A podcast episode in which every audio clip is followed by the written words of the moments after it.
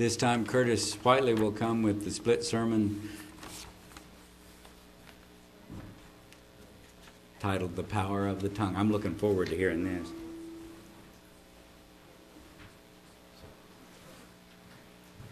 Thank you, Ken. Good afternoon.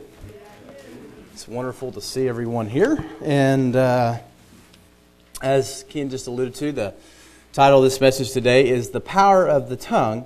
Uh, but before we get to talking about the tongue, I want to kind of do a little bit of review and kind of back up and set this, uh, you know, the, the main points of what I'm wanting to talk about today uh, by kind of just looking at how throughout time, God has chosen to reveal himself through many different channels. Uh, first, God can be said to have revealed himself through his creation. This is what theologians would typically call natural revelation or general revelation. From the greater universe that we live in to the, uh, to the earth itself, the species that roam this earth, and the intricate complexities of life, and how it intertwines within the universe as a perfect and natural habitat for life. And of course, we know uh, some scientists would try to dispute this uh, with some of the things that they try to claim. This is what the Apostle Paul also spoke about when he talked about in the book of Romans, the first chapter, that man is without excuse because by nature, human beings should be able to look at the earth the natural realm around them and come to the conclusion that there must be a creator. But God has also revealed himself through what theologians call special revelation. In this way, God has revealed himself or take it upon himself to enter into our domain. Quite literally, entering into space and time within our earthly and physical realm to reveal and to communicate his will, his character, and his purpose. Now, most of us in here probably have a testimony to these occurrences of special revelation. They are recorded for us in the Bible. We seek such examples of special revelation in things such as burning bushes, visions, dreams, talking donkeys, smoking mountains, and of course, prophets. We see that Moses, Joshua, Samuel, Elijah, Isaiah, all testify to God's special revelation to his will, to his character, and to what he wants humans to do. Then we come to the New Testament. And we are given a new way in which God has decided to reveal himself. Now, from a historical standpoint, we know that from the time of the last prophet in the Old Testament, Malachi, and to the time of the picking up of the book of Matthew, there's approximately 400 or so years in between that period. That is often referred to as the intertestament, okay, the intertestament period where there was not any word from the Lord, uh, or at least as we see it being revealed and written down as inspired scripture. It's not until John the Baptist comes on the scene in the gospel accounts that we see God is now once again picking up his communication with mankind on a special revelation basis. So if we were to go to John the first chapter, and I ask you to go there, and Brian will put that up on the screen, I want to read this very unique gospel and how it is introduced because there's many different things that we can talk about in this passage of Scripture. But one of the ways that John is trying to reveal, or trying to rather uh, communicate to his hearers, is that God is now revealing himself in a new way. Albeit a way that has been predicted in the Old Testament, but it's going to be in a way that has never been done before. John, the first chapter, a very, very, very popular passage that we have all heard before, says or opens up with these words In the beginning was the Word, and the Word was with God, and the Word was God. He was in the beginning with God, and all things were made through him, and without him nothing was made that was made. In him was life, and the life that was and, and the life was the light of men, and the light shines in, dar- in the darkness, and the darkness did not comprehend it. Now, obviously, what we see here is the same terminology that we find in Genesis, the first chapter, verse 1. In the beginning, God created the heavens and the earth. So, John is meaning for his hearers to basically have a recall. Okay? He's without argument borrowing from that first book and first uh, verse of the entire Bible in Genesis, the first chapter, verse 1. But John does not stop here. He continues on and looking at verse 14, kind of skipping through a little bit. He says, And the word, that Greek word, logos, that he's talking about, that word became flesh and dwelt among us. And we beheld his glory, the glory as of the only begotten of the Father, full of grace and truth. Now, one interesting point that needs to be made about this, and it's probably a review for most of us, is the words dwelt and glory that's used in this passage. The Greek verb here that we see dwelt is a word that means, quite frankly, or quite literally rather, something that tabernacles among us. In other words, you could say that this word pitched his tent among us. In some translations, we hear uh, it being translated as that this word that he tabernacled among us. This word or this phrase, coupled with the words glory, is directly related to something else, another event that most Israelites would have been familiar with. And that is when God decided to dwell with the Israelites in the wilderness. So let's go to Genesis, or rather Exodus, the 33rd chapter. I'm going to go through some more passages than I usually do today, but it's all because I think it's setting up to what we are primarily going to be talking about in just a few minutes. Exodus, the 33rd chapter, we're going to pick it up in verse 7. Okay? Verse 7 says Moses took his tent and pitched it outside the camp, far from the camp, and called it the tabernacle of meeting. And it came to pass that everyone who sought the Lord went out to the tabernacle of meeting, which was outside the camp. So it was whenever Moses went out to tabernacle that all the people rose, and each man stood at his tent door and watched Moses until he had gone into the tabernacle. And it came to pass, when Moses entered the tabernacle, that the pillar of cloud descended and stood at the door of the tabernacle, and the Lord talked with Moses all the people saw the pillar of cloud standing at the tabernacle door, and all the people rose and worshiped, each man in his tent door. So the Lord spoke to Moses face to face, as a man speaks to his friends. And he would return to the camp, but his servant Joshua, the son of Nun, a young man, did not depart from the tabernacle. So it was right here that we see that God revealed his glory to Moses face to face. The other Israelites got to see this glory from afar off. In the history of Israel, as it's revealed to us in the scriptures, we see that Israel is going to be able to go through the events seeing God's glory as it is leading them by the pillar of fire by night and the cloud by day. This imagery that John is playing on is paralleling that time in history that Israel had to look at the glory of God from afar off. And now John is telling us now God's glory is being revealed in the present and in the future in a new way, but more frankly, or more particularly, in a more intimate way.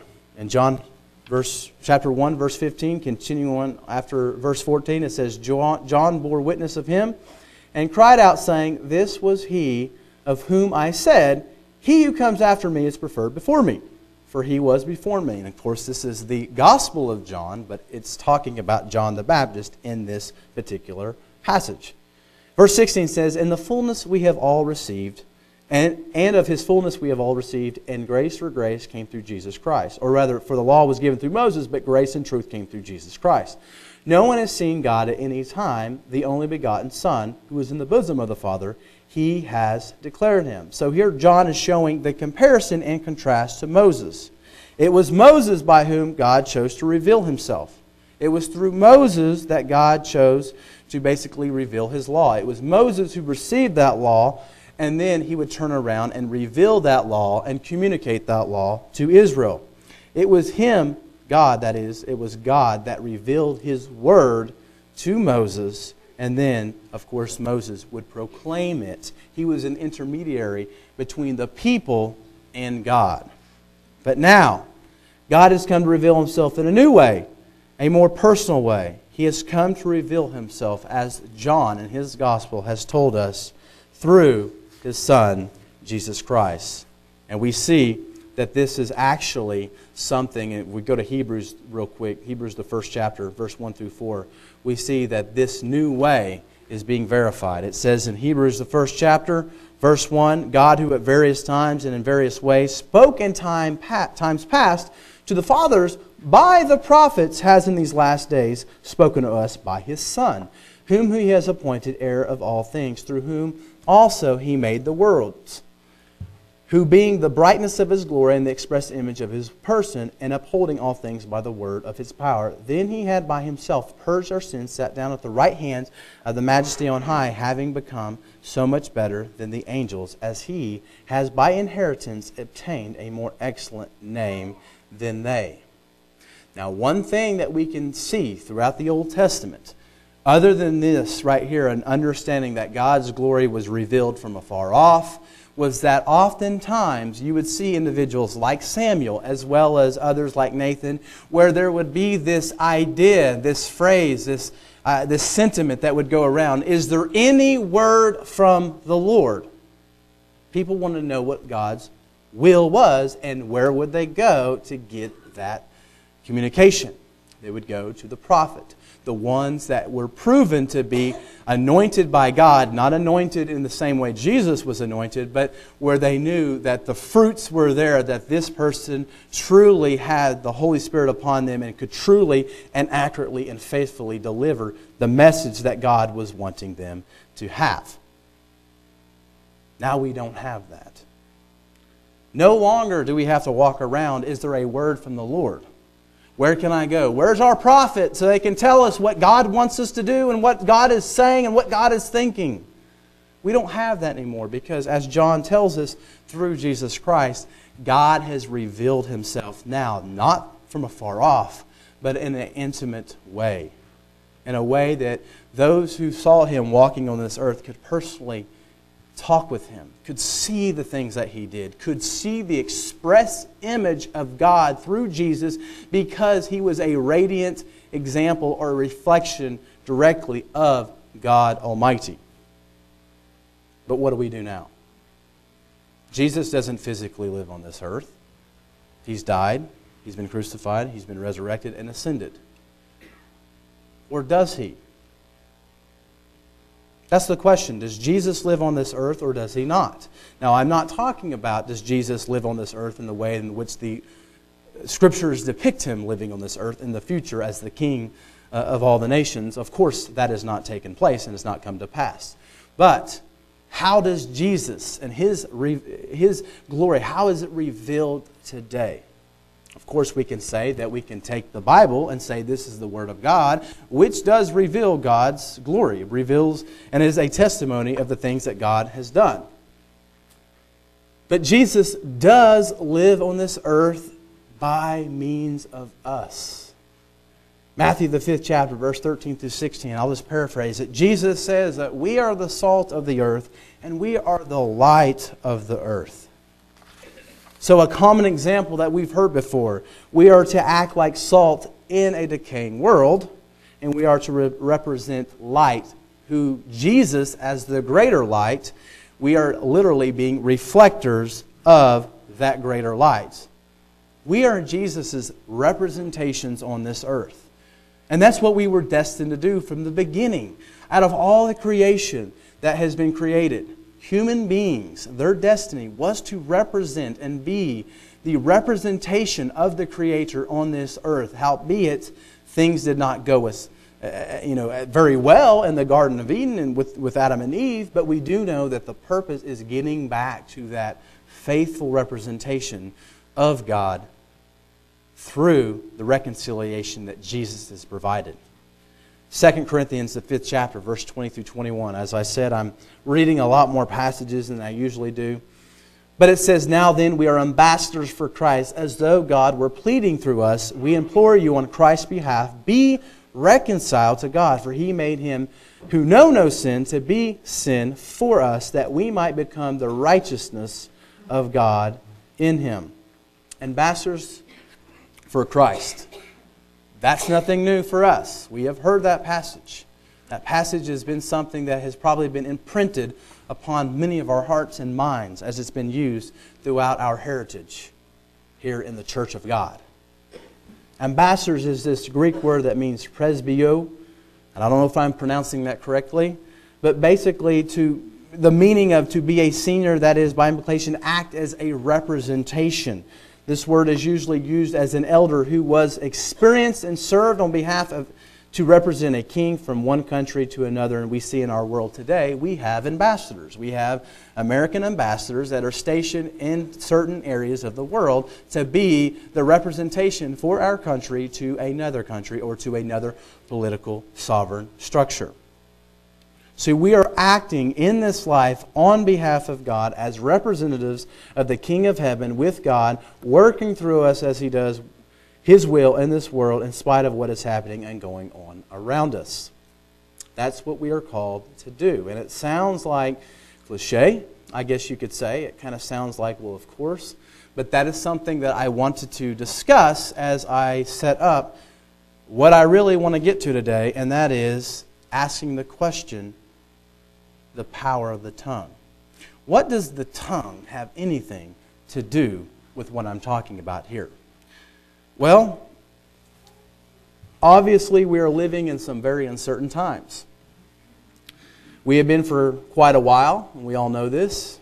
The events that have unfolded in the past week and before them up until this day has left many of us very uncertain.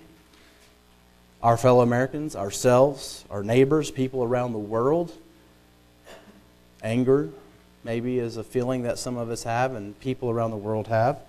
Confusion and vengeful. Of some of the evils that have taken place among us, uh, and of course, when I say among us, I mean to fellow human beings, to people that live in 2015 like me and you live. By now, most of us have probably seen the videos, probably seen pictures of some of the horrific events that have taken place in the aftermath. And I'm speaking, of course, of what took place in Paris and, and, and other places. And in the process of just over seven days, most of us have probably also seen sharp disagreement among people, among fellow Americans, among fellow Oklahomans, among fellow neighbors, and even among fellow Christians. And I will admit, I am unequivocally and unequipped and uninformed and too inexperienced to solve any of these world issues or any of these domestic issues. So, I want to be very clear about what I am not suggesting to myself or to any of us today with what we're talking about. I am not suggesting to you an answer to these issues outside of Jesus Christ and his kingdom. I am not telling you what your opinion should be, how you should think, or what position or positions you should hold. And even though the title of my message is The Power of the Tongue, I am not telling you to be silent. My goal is simple today. I'm wanting to warn us all of the dangers of the tongue. Not to refrain from using it, but using it, but to use it wisely, righteously, and constructively, and in particular in a way that faithfully represents the one that lives in us. So let's go to James, the third chapter, and let's look and see what James has to say about this. Very interesting things that James has to say. We actually don't have enough time to cover all the things he has to say about the tongue and about speech. But I want to break in in the mid context. And in James, the third chapter, verse 7, James says this a pretty striking sentence or phrase or, or couple of passages that James spouts off here. He says, For every kind of beast and bird, of reptile and creature of the sea, is tamed and has been tamed by mankind. But no man can tame the tongue. It is an unruly evil, full of deadly poison. With it we bless our God and Father, and with it we curse men who have been made in the same or in the similitude of God. Out of the same mouth proceed blessing and cursing. My brethren, these things ought not to not be so. Does a spring send forth fresh water and bitter from the same opening? Can a fig tree, my brethren, bear olives, or a grapevine bear figs? Thus, no spring yields both salt, water, and fresh. And so I want to look at that first verse, this first couple of verses, verse 7 through 8. And it's interesting because James is telling us what, you know, in the beginning, what is humans or what is humanity's birthright and what is their responsibility and duty? And that is to basically subdue all creation. You know, we can go back to Genesis the 20 or first chapter verse 27 and we see that God created humans, man in his own image and in his own likeness, and it's the only part of creation that has been given that. And we kind of already touched upon that about being a part of God's representation on this earth. But in the process of doing that, what comes along with being in the image of God and in the likeness of God is the responsibility that God has given to human beings to tame or to subdue the rest of creation. And not only subdue and tame it and have dominion over it, to be a steward over it, to be an orderly principle over it, so to speak. And we've seen humans have done that. It's interesting. We look at all the creatures that roam this earth, some of the most ferocious beasts there are lions, tigers, bears, alligators. And all of them have been subdued by human beings. Now, of course, there's some that are out in the wild still, but God has given mankind the intellectual capacity to understand how to train. I mean, we can, you know, you can go to a circus and, and see lions, you know, the king of the jungle, so to speak, doing tricks.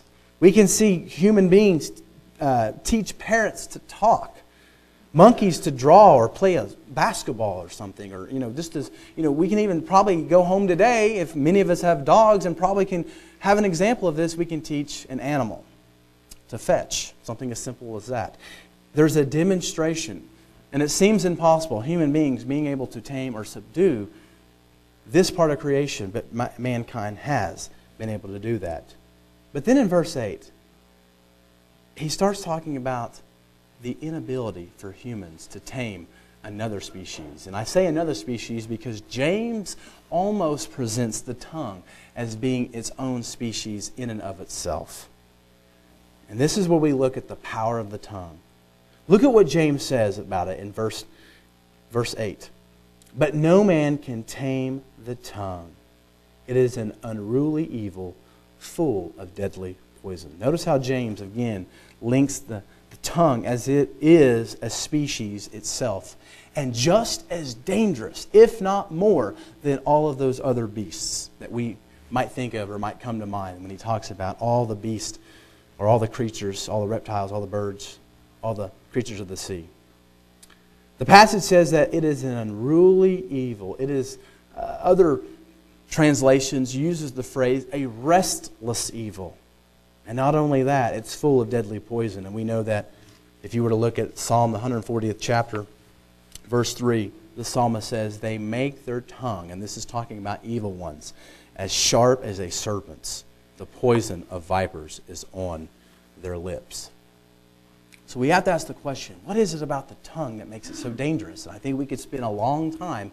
Personally, I think many of us could actually probably admit, me myself, the most probably, of examples of how dangerous the tongue and how much it can get us into trouble.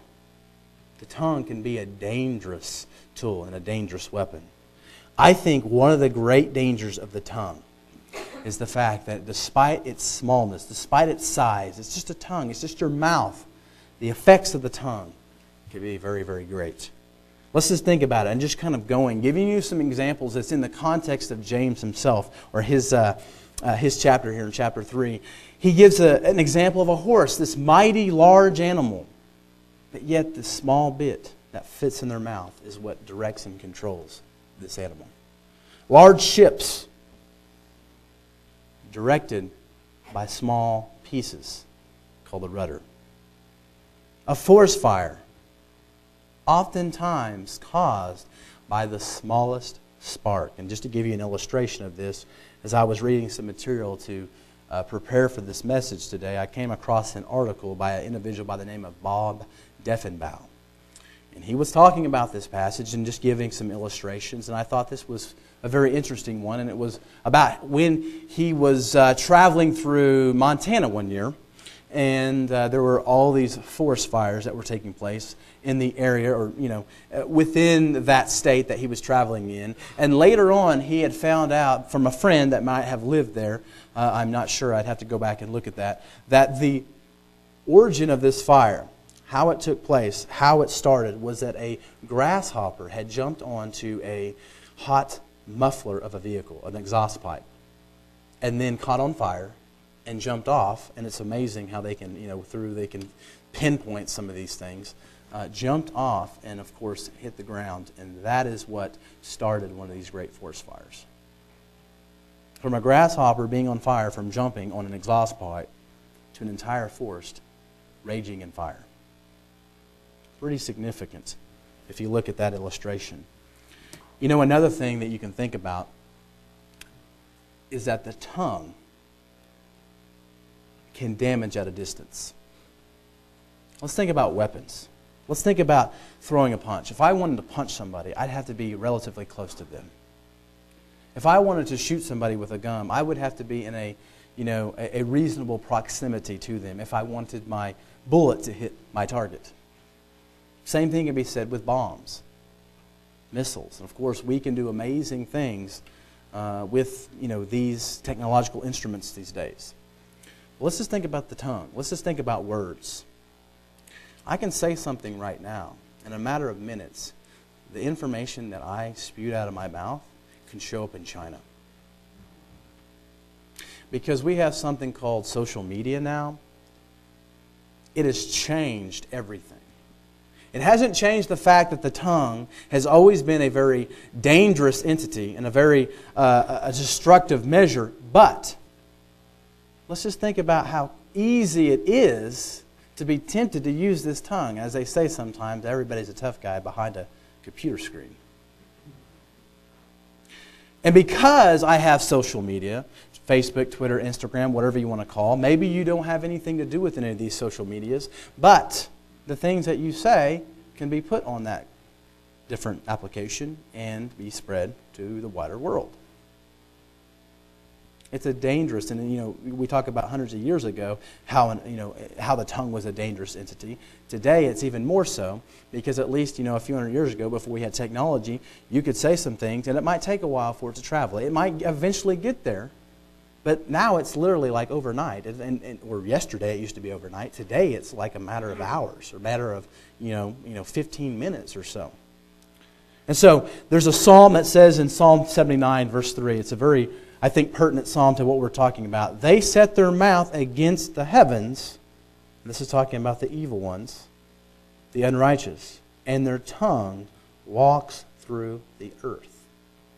They set their mouth against the heavens, and their tongue walks through the earth. Let's just think about talking about the forest fires, rumors.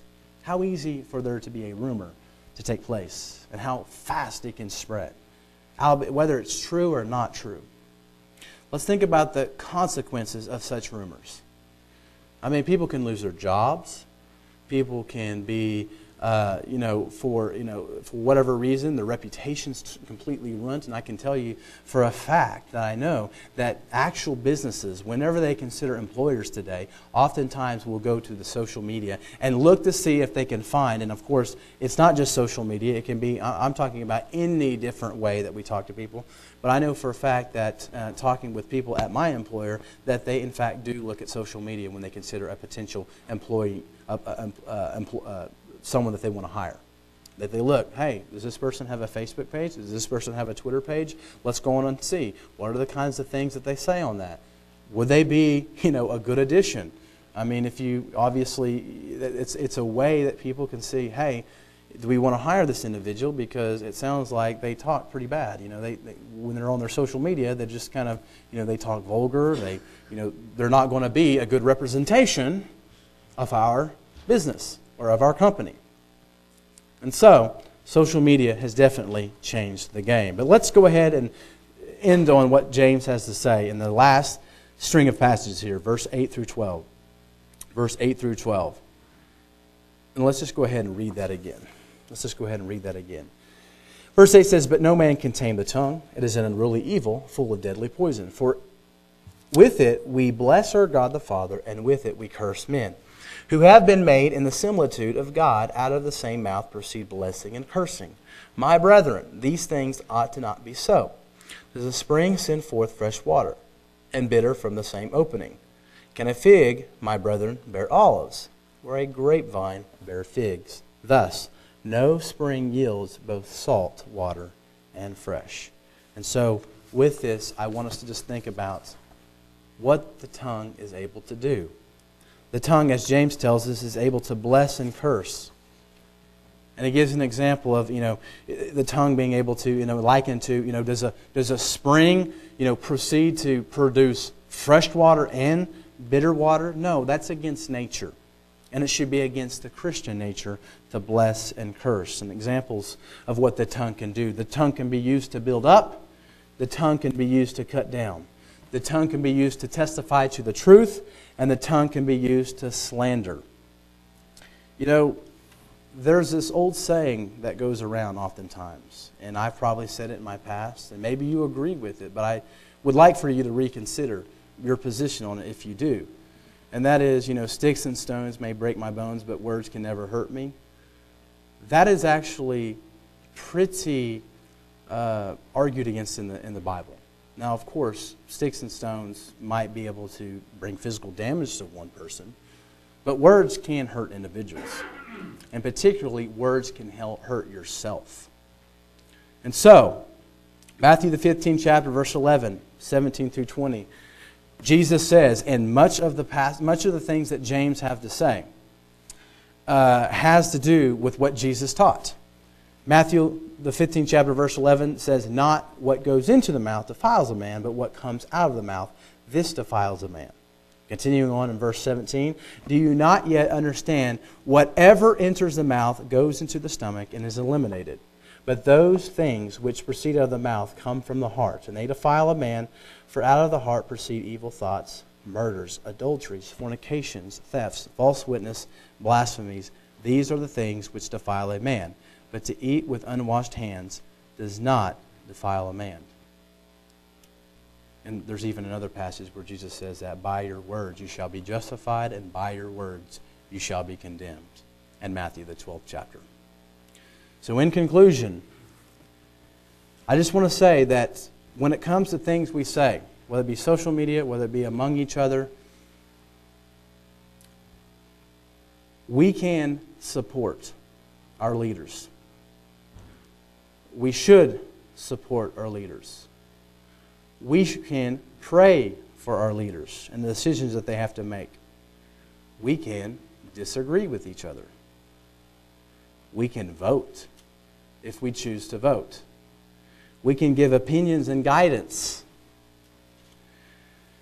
But one thing we must do, one thing uh, outside of all these different things that we must make sure that we are doing is that our speech with each other, with our neighbor, and with our fellow human being is an accurate representation of the glory of the one who lives inside us and who we have been given stewardship to represent.